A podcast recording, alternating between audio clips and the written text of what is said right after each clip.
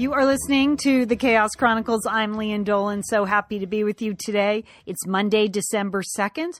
I'm here in my closet in Pasadena, California, and I am uh, reporting on the news as I see it. No, that's not really what I do here on the Chaos Chronicles. I try to talk about modern motherhood with a bit of a laugh. So I am happy to have you. If you're new to the Chaos crew, welcome. Um, we're happy to have you here. We're an all inclusive group. So even though the show is really about motherhood, you don't really have to be a mother to watch to listen to the show. You don't have to be a woman.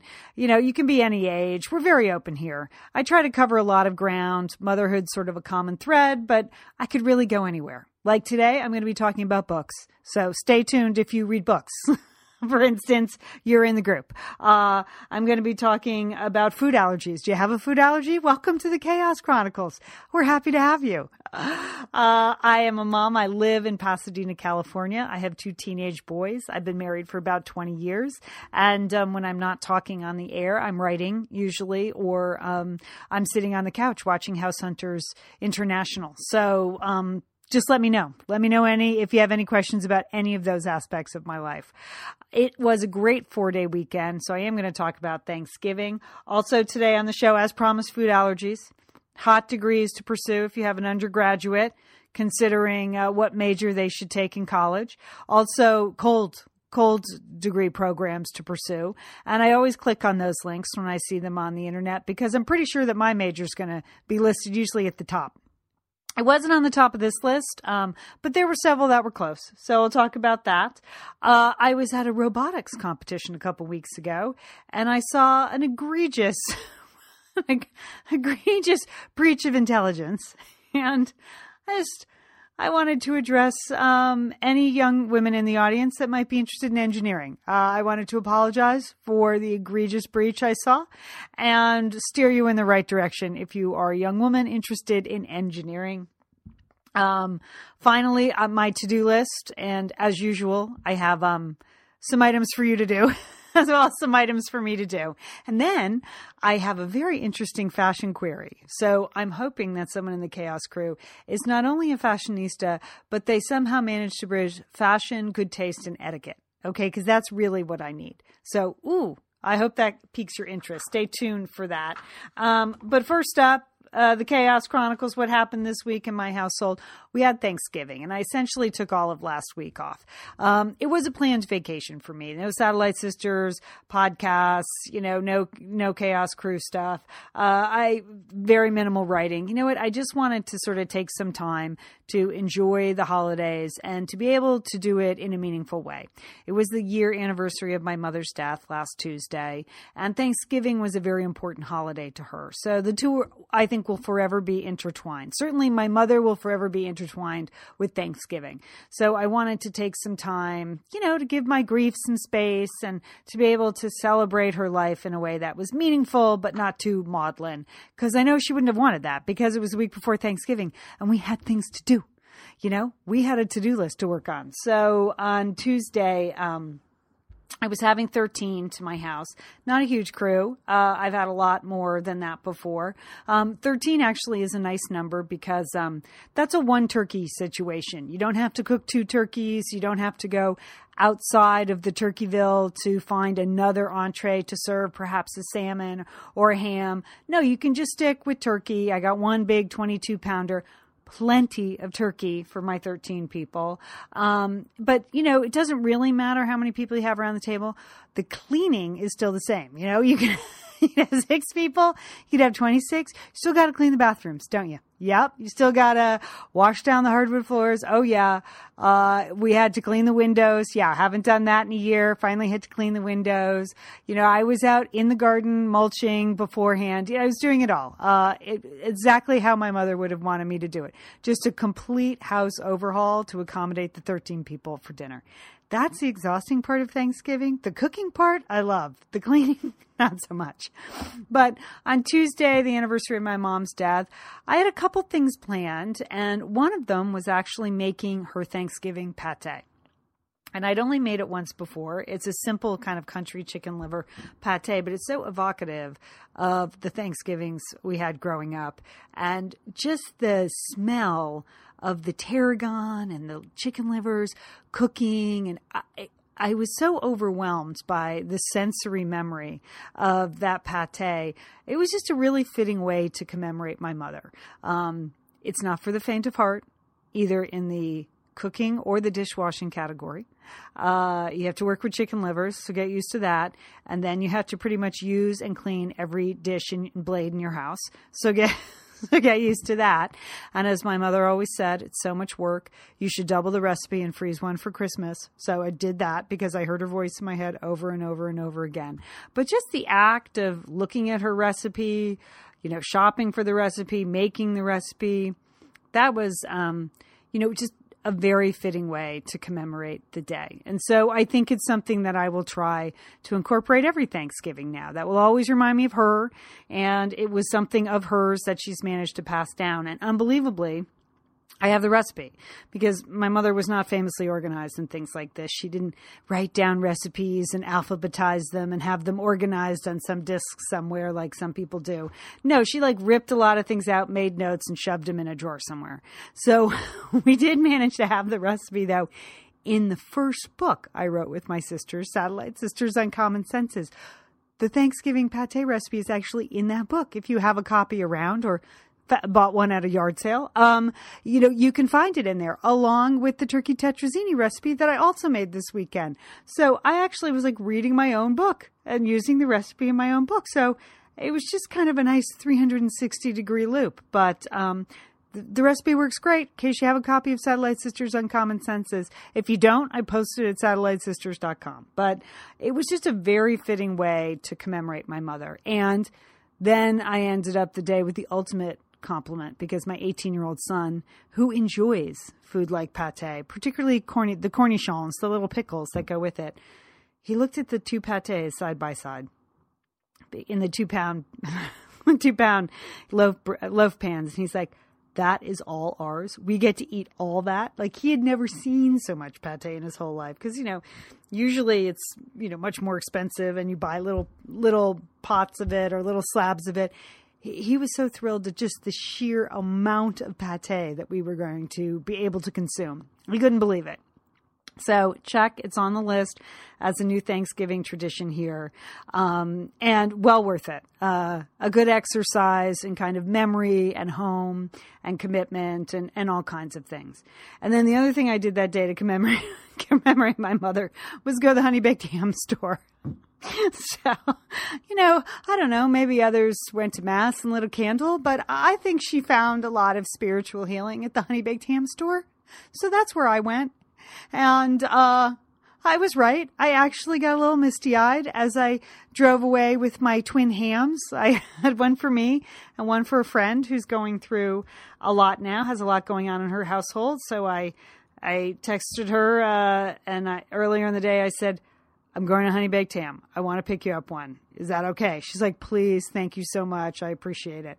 So I dropped off a ham, the rolls, the mustard, and a kale salad at her house uh, on the Tuesday before Thanksgiving, so she would have ham around for the week. So, all in all, the whole whole event was a whole day was uh, very evocative of my mother and a fitting way to pay tribute to her. So made it through. So Thanksgiving, we had a terrific time. Had my brother's family there and uh, my brother's father-in-law. They were also celebrating Hanukkah, so we had Thanksgivukkah. Uh, that was a first, and I guess only.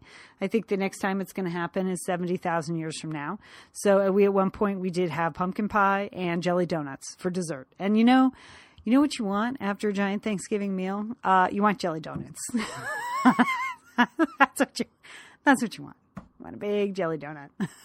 so, whew, that was that was a lot. Uh, especially if you haven't had a jelly donut in like I don't know twenty years. Uh, so, so, but hey, it was Thanksgivukkah, once in seventy thousand years. Serve up the jelly donuts, why don't you? Uh, and uh, my sister Liz came, my sister Sheila, my in laws were here. It was a very convivial group everything worked out very well. Uh, I had a new strategy, heavy hors d'oeuvre, simple meal. that was an excellent, excellent plan that I will be following from now on. Made the serving of Thanksgiving dinner actually much simpler. So it, it all worked out beautifully well. And then the next morning, my husband and I woke up at the crack of dawn because that's what we do. And um, it was raining, you know, just that's weird in Southern California. It was like cold and rainy. So the next thing we knew, we were, you know, kind of starting to put away the Thanksgiving stuff and, oh, get the tables down and put the chairs away. And I wasn't really going to take down the mantelpiece or the pilgrims. But, hmm, well, the next thing I knew, we had all the Thanksgiving stuff down, all the Christmas stuff up from the basement. The mantle is now full Santa, full Russian Santa. I've got, I've got the nativity out. I, I have a few well-placed reindeer and the penguin I so enjoy that I like to put in the kitchen during Christmas time. A very handsome penguin. And unbelievably, in three hours, Thanksgiving gone, Christmas up. It was just fantastic. And I didn't have to stress.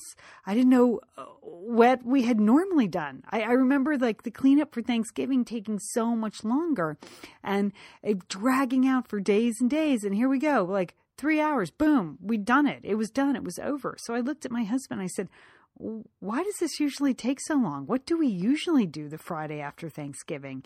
And he said, Lian, this is the first time in 10 years we haven't been in a soccer tournament.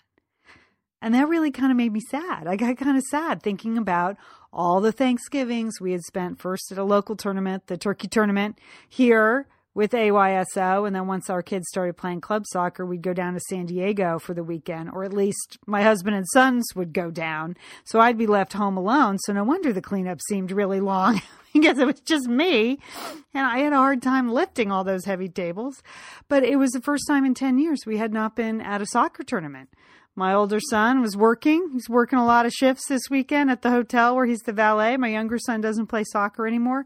So that's why it was amazing. And then the amazement continued when at about noon, my husband said, All right, well, I guess we should go shopping. We went shopping on Black Friday. What the? we did, again, never really done that. I don't recall ever going shopping on Black Friday. And, uh, we actually scored a few doorbusters. We got there before one, so we scored some doorbusters. And the whole thing was actually really kind of fun. It was sort of fun to be a part of it. I can see why people go. Although I have to say, I am sad about the shopping on Thanksgiving. You know, Thanksgiving is a great holiday, and uh, I needed to be reminded again why it's a great holiday. It's just food and it's family, and that's it.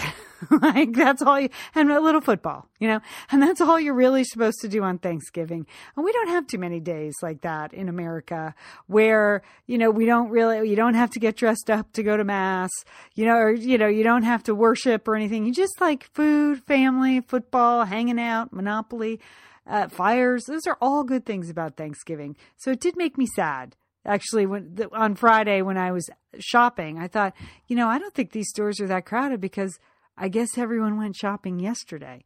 And then I saw in the news crawl that Walmart uh, sold 3 million TVs. So I guess on Thanksgiving, so I guess people did go shopping. And I thought, well, how sad. Like, boom, the death of an American holiday. It just, it died. it died. They killed it. The re- retailers killed it. So I hope maybe it revives itself, that the novelty of shopping on Thanksgiving wears off over the next year or two. And then we can go back to just understanding that, you know what, those same things in the store on Thursday, they'll be there Friday. and if, I hope we get to understand that. That's all. Just a little editorializing. Wasn't bothering me so much beforehand, although I was sick of all the news stories about it. But then afterwards, I'm like, oh my gosh, they killed Thanksgiving. Huh, imagine that. You could take a great American holiday and just kill it with the doorbuster. So we went shopping though on Friday, and that was excellent. And then the shocker continues when my husband looked at me at five in the afternoon and said, Would you like to go to the movies? I mean, what got into this man? so so I I said sure, and I named a couple of adult movies that I wanted to see. Um, you know, movies for adults, not not anything scandalous. Um, and uh, you know, movies with Bruce Dern in them. You know, and um, he said, actually, I'd like to go see Catching Fire, the Hunger Games movie. I was like, okay, it's playing at like 9,000 theaters. Let's go. So we showed up unbelievably at like three minutes of seven and we were able to get into a seven o'clock showing. We were actually there for the 745 showing.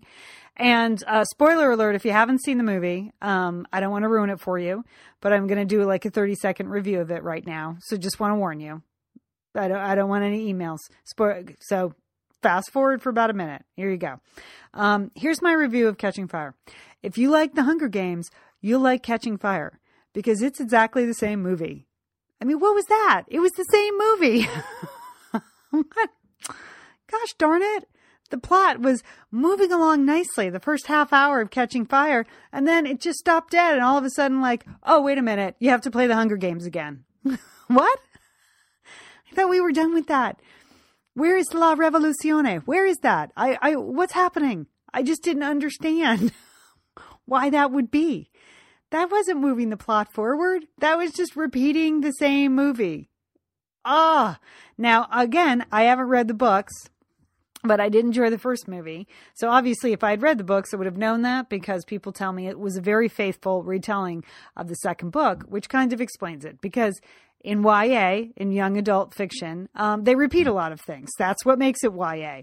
Uh, if something worked in the first book, they repeat it in the second book. And it's a drawback for movie plotting because in movies, you're actually supposed to go forward. You're not supposed to repeat the same thing. But no, we had exactly the same Hunger Games happen in movie two. Now, I thought it was well executed. And nobody, nobody beats Jennifer Lawrence. She is fantastic and she made the whole movie watchable and she just raises everything to a different level. So it was enjoyable, but I was disappointed. That there is my 30 second review of Catching Fire. But I am apparently alone because the movie has made a half a billion dollars. So uh, don't listen to me at all. But if you're contemplating not going to movie two and going straight to movie three, I applaud that decision because I, I you're not going to lose much in the plot. you're not. You'll be able because you know what? I'm pretty sure they're going to repeat uh, parts of the plot in movie three. So I think you just skip forward. Just skip forward. Why don't you go see that movie with Bruce Dern, the one I couldn't go, my husband wouldn't go see. Liz and Lian here, and we are so grateful to have OSEA support Satellite Sisters. Why? Because it's just a great product. Holy cow, do we we love OSEA's skin and body care. And you know what? This Mother's Day, just look no further than OSEA. Spoil the moms in your life with the little luxuries from OSEA. The moms, the stepmoms, the bonus moms, the people who bring a touch of something special to your life aunts, grandmothers, they would love a little OSEA this Mother's Day. And you can get 10% off your first order by using our code SATSisters at OSEAMalibu.com. And Liz, you know what every mother and mother figure needs? What? More moisture, Liz. They need more moisture in their skin. In no their kidding. skin. I mean, really, the creams, the lotions, the oils. I love it all. That duo they have going. Like, Oh. you can't miss with the duo of Osea. Liz, the Mega Moisture Duo. You can you can literally see your skin get firmer, and it just delivers this full body glow. Okay, you know we have raved about the Undaria algae body oil. Well, Mhm. pair that with the Undaria collagen body oil. Youthful, Liz. A youthful glow is going to happen. and it's o- infused with Osea's signature Undaria seaweed. So it just smells so delicious, doesn't it? I know you're talking about giving it as a gift. I also suggest just giving it to yourself because you're worth it. That's true. That is absolutely true. Okay, that moisture duo I mentioned too is a great value because you can save 16% plus the extra 10% with our code SAT Sisters. So this is it. This is a win-win-win Mother's Day gift. Spoil the moms in your life with clean vegan skincare and body care from Osea. Get 10% off your first order site-wide with the code SAT Sisters at OseaMalibu.com. And you get free samples in every order and free shipping on orders over $60. Osea is spelled O S E A. So head on over to OseaMalibu.com and use code SATSisters for 10% off. Thanks, Osea. Liz, you know we love talking about Framebridge, don't we? We do. because, Because because there are just so many fun things to frame, Lian, aren't there? Right. Anything. You can just upload a digital photo from your phone and they can print it and frame it. And that is a gift right there, a gift people would love getting. But Liz, you recently had quite an exciting Framebridge experience. Would I you like to share? Would you I like know to? I talked about how when we were at the Bruce Springsteen concert, I was with our brother Dick, his wife Susan, his two kids, and one of the roadies threw us the set list at the end of the show, which was amazing to get the actual set list for the actual concert in Los Angeles. And we're like, oh, yeah, any day now, that's going to be in a place of honor in their home. Sure enough, Lian, they have already frame bridged it and sent it to us with a picture. So I'll be in Bend next week, so I'll get to see it. But it's just excellent use of the Framebridge resources, the Bruce Springsteen set list. Fantastic. And this is gift giving season. So if you have a graduation coming up, a wedding, a shower, Mother's Day, Father's Day, look around. I'm sure you have something fun you can frame, and Framebridge can do it for you. It's easy and it's affordable to frame just about anything. You get fair and transparent upfront pricing based on the size of your item. There's a great selection of frames. And as we've said in the past, fast service, free shipping, great for gifts. And Mhm. guess what? Liz, not many things in life give you a happiness guarantee, but Framebridge does. If you're not 100% happy with your piece, they will make it right. So if this But sounds like going to be happy, okay? Eh, That's just the Satellite Sisters promise. You're going to be out. You're going to be happy you did it.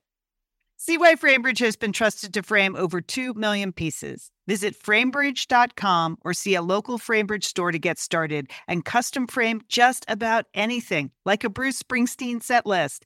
That's framebridge.com. Thanks, Framebridge. All right, but that was it. I mean, it was uh it was an astonishing weekend for me and for my husband. He uh he just Saturday he reverted to form. Um he went back to work. the magic was over. but it was a great 4-day weekend. I did miss that soccer tournament though. Did miss it.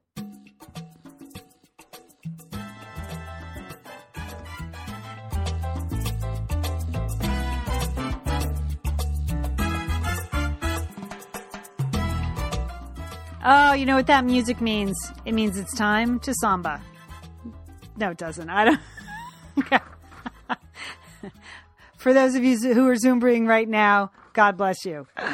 Uh, okay, a couple things in the news that we can discuss here in and around the idea of parenting. Um, first, a new study about food allergies and babies that I actually found pretty interesting, only because I have just the vaguest memory of when I did things like introduce solid foods. I don't recall. Um, but I always feel like when I read these stories about young kids, it'll tell you exactly what to do. Oh, here's here's how you should introduce new foods. You know, here's how many hours of sleep they should get. Here's how many books, how many hours a week you should spend reading to your child so they'll become a reader. Like I feel like I did all those things and still it didn't really work out for me. so, so if you're a new mom or an expecting mother, uh, take this with a grain of salt because you could follow the recommendations of this these British researchers um, published online in Pediatrics magazine, and you could still have kids with a host of food allergies. So, FYI, that is one of the joys of parenting is that there's always some study out there to prove you wrong or that you will be in opposition of. So, take take it with a grain of salt. Um, but here's what they actually found. British researchers followed a group of almost 1,200 infants from birth to two years, while their mothers completed diaries detailing the baby's diets, noting suspected allergic reactions to food, which researchers later confirmed by testing. Uh, they found 41 babies confirmed with food allergies, compared uh, them with 82 age matched healthy controls. Again, I don't really know what that means, but all you need to know is. All you need to know is this.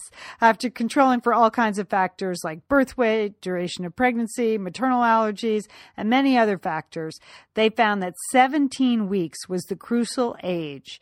Babies who were introduced to solids before this age were significantly more likely to develop food allergies than babies whose moms breastfed exclusively and then introduced solid foods after the 17 weeks of age. And the researchers also uh, found that if you were breastfeeding and and introduced cow's milk simultaneously after 17 weeks of age, that your child was less likely to be uh, allergic to milk. So, um, there you have it. And I'm just reminded of my older son, Brooks, who um, Honestly, I believe he would still be breastfeeding if. so that's how much he enjoyed it. he enjoyed it, and uh, he never took a bottle. My fault.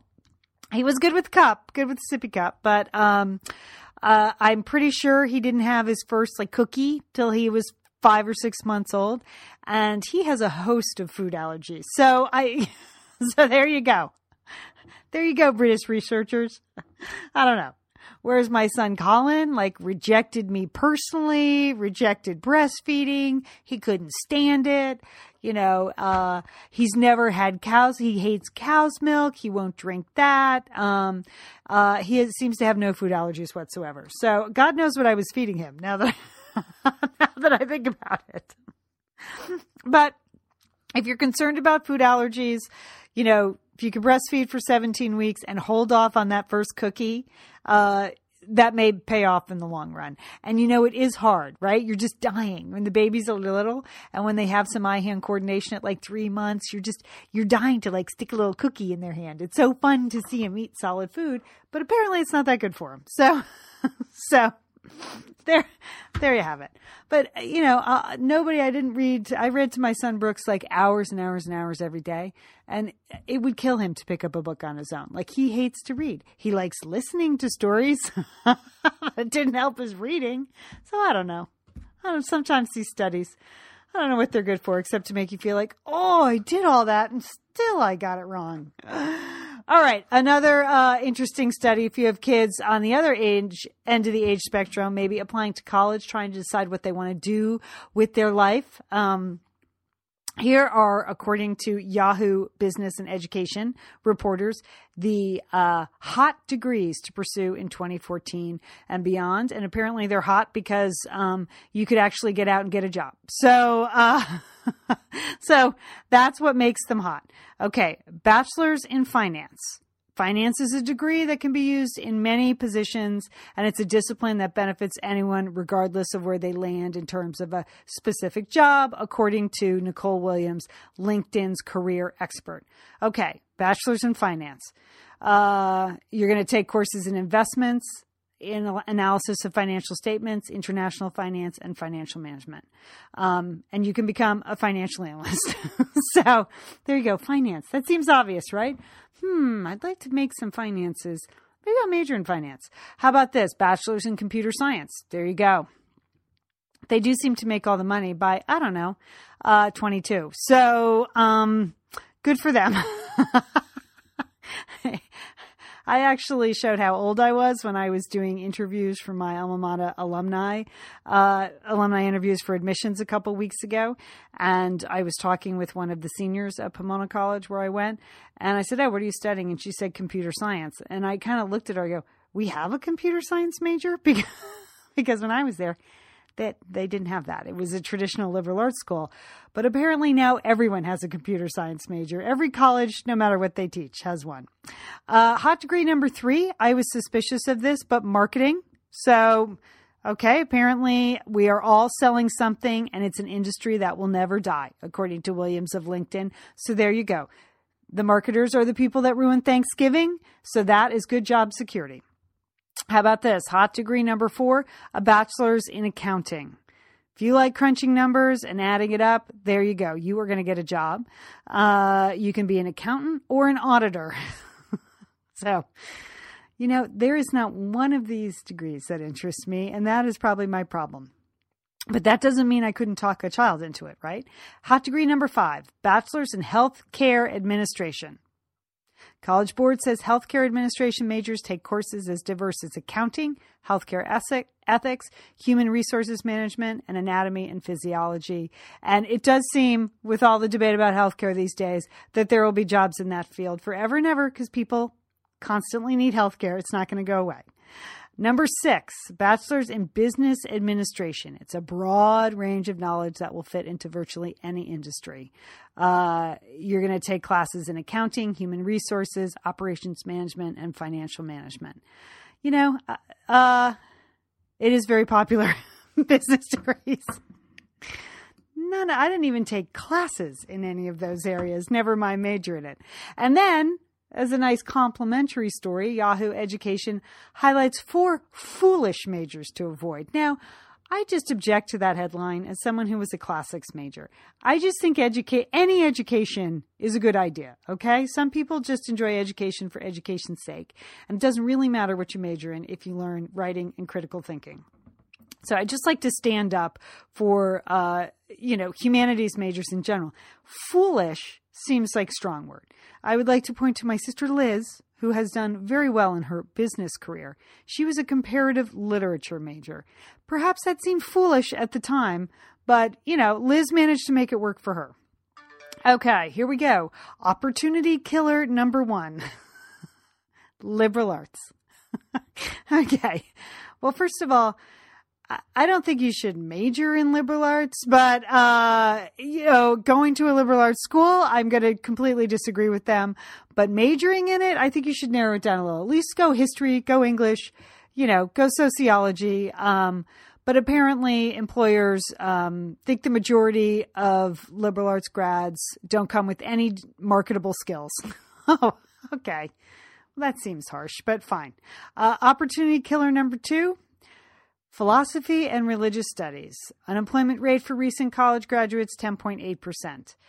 Can you remember the last time you saw an ad that said looking for a really smart person who can solve why I exist? Okay, funny Plato. Okay, very funny. All right. so what? You don't think all the world's problems are basically caused by religious problems. Okay. we look at all the international hotspots in the world. It's not because they don't uh, have a handle on, oh, I don't know, business administration. All right. Someone needs to understand religion and religious history. Someone needs to understand why we exist. How are you going to so, solve all those medical ethical problems if you don't have a philosophy major, huh? How are you going to do that? Yahoo. All right. Employment opportunity number three. This kind of surprised me. Information systems. Okay, first of all, I didn't even know that was a major. But apparently, the unemployment rate for recent college graduates is 11.7 degrees. And apparently, the objection to this major is that no one knows what it is. Uh, you might as well just get a degree in computer science or computer engineering. While this sort of catch all information systems, not very helpful anymore. Okay, I'm just glad it's not one of the humanities. And the fourth opportunity killer, this kind of surprised me architecture. okay. Oh, I feel bad. We need great architects, but apparently 13.9 of them are unemployed. Uh, they suggest, of course, that perhaps you should get a bachelor's degree in engineering, particularly electrical engineering, because that's very much in demand as opposed to architecture. All right, Yahoo, fine, fine. And you know what? Fits in perfectly because now I want to tell my engineering story. Hey, it's Liz and Lian here, and we want to thank Prose for supporting this episode of Satellite Sisters. Now, you know, Liz, I've been out and about with my new book, The Marriage Sabbatical. Mm-hmm. The book is getting rave reviews. I'm very happy. But you know what else is getting rave reviews? My hair, Liz, my hair from Prose is getting rave reviews. Lian, I am not surprised. You have been on that Prose hair regimen for quite a while. I mean, you have good hair anyway, but now you have great mm-hmm. hair because you've really paid attention to it. Well, Liz, Prose is made for people, not hair and skin types. Personalization is rooted in everything they do, from their in depth consultation to their made to order model. And you know what? I love the regimen they have me on. I, do I take the hair vitamins every day? Yes, I do. Do I use my shampoo and conditioner made especially for Lian Dolan? Yes, I do. Do I sometimes use the leave-in conditioner when my hair's really dry? I do. And I even have a pre-scalp thing that they give me. Okay, Prose, you you're the boss. I'll take it. you tell me what my hair needs. That sounds good. And here's the thing. It's personalization, Liz. For yeah. millions of possible formulas, only one is uniquely Lian's. Okay? And I'm I'm using it. Prose mm-hmm. isn't just better for you, it's also better for the planet, Liz. They're certified B Corp, cruelty free, and the first and only carbon neutral custom beauty brand. So, Prose, we love you. I love the photos of my hair. Couldn't be happier. photos of your hair. There are people in the photos too. That's the thing about a book tour. Everybody yeah. has their picture taken with Lian and then post it. So yeah. the hair is important. Couldn't be happier, Prose. Prose is so confident that you'll bring out your best hair and skin. They're offering an exclusive trial offer of 50% off your first subscription order at prose.com slash sisters. So you get your free consultation, then 50% off at prose.com slash sisters. And prose is spelled P R O S E. Prose.com slash sisters. Thanks, Prose. Liz, summer is coming up, and you know what that means? It means you're grilling. You're uh, grilling and chilling sure. there yes. with your with your ButcherBox. What, what do you got going on the grill this summer? Well, you know, here's the thing: because I'm going to be up in, in Bend for part of the summer, yeah. I'm having my box sent there, Lian. That's I mean, great. Go on vacation with your ButcherBox is what uh, what uh, what I'm recommending. Yeah, other way, you're just going to buy meat and fish and stuff when you get there. Why do that? Anyway, you, I love their steaks. I love their scallops. The scallops are really good. And the chicken thighs, all good. I'm ready. That's right. ButcherBox gives you peace of mind and easy to find high quality meat and seafood you can trust. It's 100% grass fed beef, free range organic chicken, pork that's raised crate free, and wild caught seafood no antibiotics or added hormones. And as Liz said, delivered right to your doorstep. And you can customize that delivery plan, Liz, right? Because it mm-hmm. can go wherever you want it to go, whenever you want it to go. If you want to delay it a week, you know, speed it up a week, you just go to your ButcherBox account and you can make that all happen. It's so easy to manage online. Yeah. And if you're like Liz, you can take your ButcherBox on vacation, which is That's nice. That's nice. nice to have something familiar there. yes. So if you want to take your meat on vacation, sign up at butcherbox.com slash sisters and get our special deal. ButcherBox is offering our listeners a free for a year offer plus an additional 20% off. So you can choose salmon, chicken breast, or steak tips free in every order for a year. Sign up today at butcherbox.com slash sisters and use code SISTERS to choose your free for year offer. Plus, get $20 off your first order. Thanks, ButcherBox. Right. The other day I was at a robotics competition with my younger son. And um and he's on the robotics team at his school because I forced him. so, no, I didn't force him into robotics. I said, you have to find one one extracurricular activity this year. Like just one thing. He didn't sign up for anything his freshman year. And honestly, I wasn't paying attention. Uh, I was dealing with my parents, dealing with my older son and his college journey, and uh, finishing up a book. So when Colin came home from school every day and got in bed, I just said, that seems fine. you know, he was playing lacrosse. He just didn't sign up for any student government, any clubs, anything. And he had been very involved in middle school. So I thought, oh, it's taking one year off. Um, but at the beginning of his sophomore year, I said, find one extra thing outside of sports that you want to do. Just one thing. So a couple of his friends were signing up for robotics and I said, sure, that sounds great. I really didn't know what that was. I thought it was like the Lego Mindstorm stuff, but it is actually like building robots and they have these organized competitions that involve many schools and there's a state championships and a national championships and a world championships and, uh, and it's, it seems like a good team event.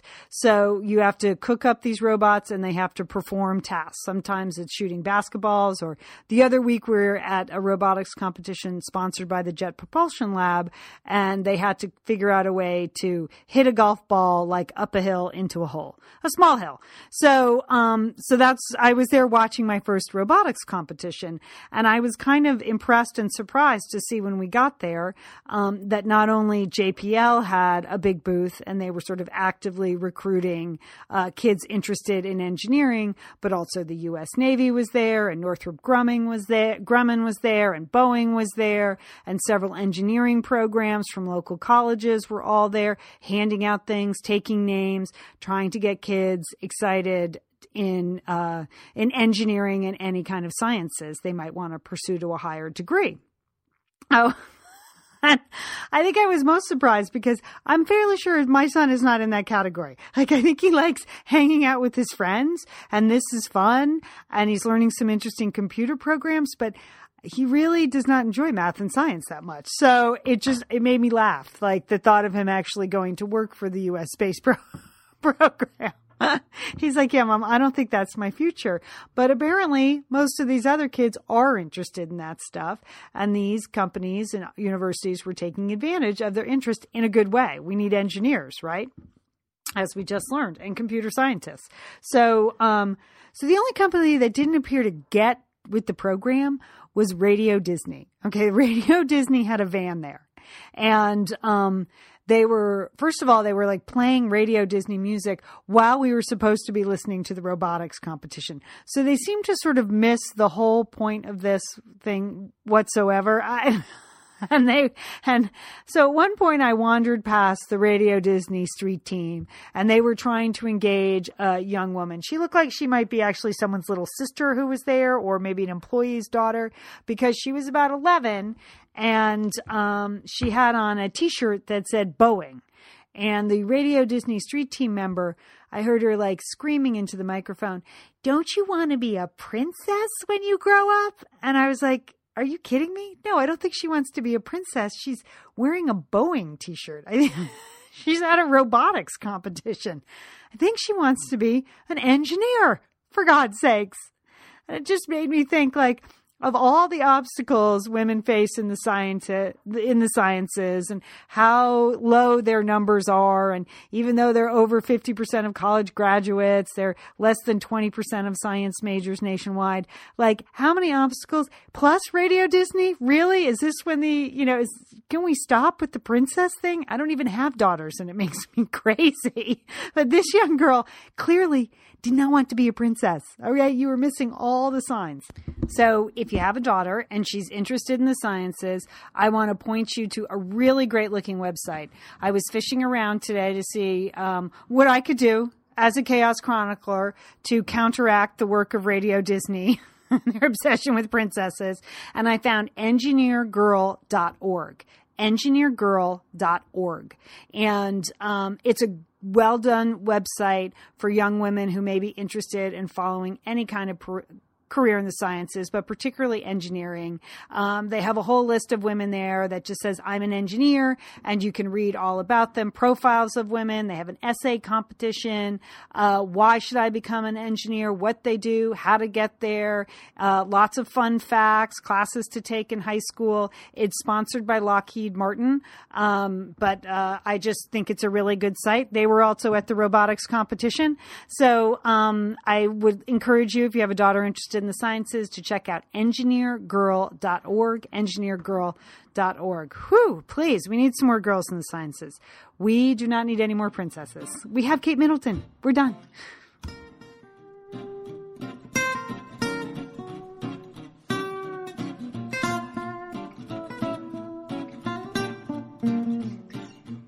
We are wrapping up here at the Chaos Chronicles. A couple of things first, though. Um, before I get to my to do list, I wanted to ask you a question. If you have any knowledge of fashion or etiquette or the intersection of the two, I am curious. I have been invited to a white tie event in a couple of weeks. Um, my husband will be in tails, and I am wearing a formal long dress. And uh, I'd like to remind people that I didn't even wear a formal long dress to my wedding. So this is just not my usual area of expertise. And if I can get away with not wearing a long dress, I, I usually try to, but it's white tie. I got to wear the long dress. So I bought a very pretty black and white long dress. And um, it is very formal. Actually, it will go nicely with my husband's white tie. It sort of mirrors that look. It's a black dress with a white collar. But it is um, sleeveless because that's the law. There aren't any more dresses with sleeves unless you're the grandmother of the bride and you're 82. Other than that, somehow you got to get your upper arms in shape. Um, in the middle of winter. So I'm going to yoga for that. That's not your problem. I'm going to a really hard vinyasa class if it kills me. Um, but I am wondering this. It does occur to me that the dress might look very nice with long white gloves. Like, but stop me. Please stop me. If this is like a horrible, tricky Hollywood, you're not Audrey Hepburn idea. Okay. Feel, feel free, feel free to say, Lian, are you crazy? You know, no, you're not the debutante, so you don't wear the gloves. So that's all I'm asking. It is a debutante ball. Again, I don't have girls, so it's not my daughter's debutante ball. Uh, but it's a friend of mine's daughter. Happy to go. But I'm wondering, would the white gloves be perfect? Just exactly what I need to set off this kind of simple but elegant dress? Or would I look like an idiot? So please, you can email me at lian at chaoschronicles.com or feel free to post it on my Facebook page or the Chaos Chronicles Facebook page. Just let me know, especially if you have any expertise in this area. I am particularly interested in your opinion. Um, and I, I am your humble servant awaiting, awaiting your instructions. All right. Uh, on the to-do list this week, um, I had a really fun retail experience this weekend. I actually got a chance to work a shift at Vroman's, my favorite bookstore here in Pasadena, a great independent bookstore, almost 100, 120 years old, I believe. 120 years old, huge bookstore, um, as part of Indies First, which was authors all over the country working at independent bookstores on Small Business Saturday not killing Thanksgiving, the independent bookstore. And um, I had a chance to meet a couple of authors whose work I really admire, so that was great, like Hector Tobar, who wrote The Barbarian Nurseries, a great book. Um, I worked my shift with Wendy Lawless, who wrote Chanel Bonfire, which is a memoir that was a New York Times bestseller and is just out in paperback. So I picked that up. Uh, I, I met Quinn Cummings, who writes a very funny um, uh, blog, but you may know her from many years ago. She was an actress. She was actually um, the adorable little girl in The Goodbye Girl, nominated for an Academy Award. Well, she's all grown up now, and she's a very, very funny writer and blogger and has had several best selling um, memoirs. Her last one was about homeschooling, and she has a collection of essays just out. So it was really fun to meet her. She's a local author. So that was all great. Um, I was not very much help. I. only worked retail once in my life and I was terrible at it. I don't like to go up to people and say, How may I help you? Or do you need any help? I don't want to bug them, but that's what I was there to do. And if you don't do that and you work retail, then you end up just standing in the store and looking like an idiot. And because I didn't actually work in the store, when people came up and said, um, Where could I find the Christmas stationery? Not the Christmas cards, the Christmas stationery. I had to keep asking people who knew. So as a salesperson, I don't believe I was that effective. Um, but I did get the thrill of a lifetime because I've had two books out now, but I've never actually had two things happen to me. I have never seen anyone randomly reading my book. Like I've, and, uh, I've never like walked into a coffee shop locally or anywhere, you know, on a subway, never seen anyone reading my book. I'd like, that would be fun. And I've never actually seen anyone buy the book unless, I mean, I've seen them buy the book at a signing and that's great. But, um, for a while I was just stalking the stacks actually at Vroman's, hoping to see someone randomly pick it up and buy it. So, uh, that has never happened to me before. And then they called the cops. So I don't know, maybe it would have happened after, but regardless, um, so I was there on Saturday and I was standing in the front in the fiction section because I thought, well, at least I can handle fiction. I, as opposed to the man who asked me about urban planning and design books. At least I knew where they were, but I wasn't very helpful once I got there. Um, so I was standing in fiction and a woman came in and honest God, this is what she said. Can you tell me where I can find Helen of Pasadena? And I looked around. I thought she was a plant. You know, I thought, oh my gosh, what is this Candid Camera? And no, she had no idea I was the author. I said, I'm, the, I'm the author of of Pasadena. She was Rita. She was thrilled to meet me. It was really nice to meet her. And I was able to show her where my own book was. It's on a special section there at Vroman's about Pasadena pride. Uh, I signed a couple copies for her. It was absolutely like a writer's dream come true. So Thank you, Rita, for making that happen. Thank you for Jocelyn and Maddie who came by. Appreciated talking to you. Sheila and Liz came by. That was really nice of them. Nan, a longtime listener, came by. Uh, Joanne, uh, we share the same hairdresser, so she just wanted to introduce herself to me. And then we talked about our hairdresser Trina all day. So that was really fun. Um, so the whole thing was really fun. And I don't believe I was very helpful. Uh, but I did have a fantastic time. So I'd like to thank Vroman's. So here's the to-do list item though. I have, I have served the independent bookstores. They do a fantastic job. I am forever grateful to the many I, I, I met, uh, many great bookstores I visited this summer. But on Wednesday of this week, December 4th, Helen of Pasadena and Elizabeth the First Wife are the Kindle Daily Deals. And it's very exciting for me because, as a relatively new fiction writer, it is really hard just to get people out there to take a chance on your book to pick it up and think, oh, I like this writer. Maybe I'll buy the next one. Or, oh yeah, this is this is a good book. I'll write a nice review. Or this made me laugh. Whatever it is, it's just really hard. There are so many books out there to get in front of new readers. Um, so I'm excited that on Wednesday, December fourth. For 24 hours, Helen of Pasadena will be on sale for $1.99 and Elizabeth the First Wife will be on sale for $2.99. So I'll put lots of things up on my Facebook page and my website. I don't want to bug you too much. Everyone's been so super supportive. I just wanted to let you know if you have a Kindle or you're stocking a Kindle for someone, you know, for Christmas, or you have friends you think might enjoy the book, uh, feel free, please, uh, to spread the word. It would be very helpful to me. But I am really looking forward to Wednesday. Um, it's kind of exciting to be picked. You know, there's only only 300 plus authors every year picked for this deal, daily deal. So I'm lucky just to be chosen as one, and I hope that my book can get in the hands of a lot of a lot of new readers, which would be fantastic, absolutely fantastic. So my to do list really is to get cracking on letting people know about the Kindle Daily Deal, um, and then also to get reading some of these fantastic books like Chanel Bonfire that I picked up this weekend. So I am looking forward to that. All right, everybody, I have a busy recording week. We have a Satellite Sisters coming up We're also I'm doing a special interview with my friend Nancy Berk, who does. Um, you know, she does her own podcast and she works in conjunction with Parade Magazine now. She does a great series of interviews of sort of blast from the past stars. But Nancy just so loves all of sort of old TV, old movie, you know, what's happening with the guys from Leave It to Beaver. She just brings her usual warmth and humor to every interview she does. And over the last week, she has interviewed all seven of the movie Von Trapp kids.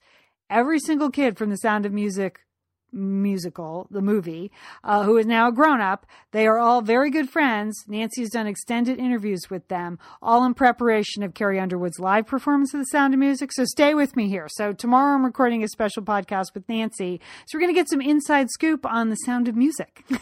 Everyone's favorite musical okay, before the Carrie Underwood version. We're going way back uh, to the original version, and uh, Nancy's done all these great interviews, and we're going to talk to her about the Sound of Music cast. So that's all this week. Very, very busy here. Um, but once again, I'd like to thank you all for supporting the Chaos Chronicles. I appreciate it. And don't forget, embrace your chaos.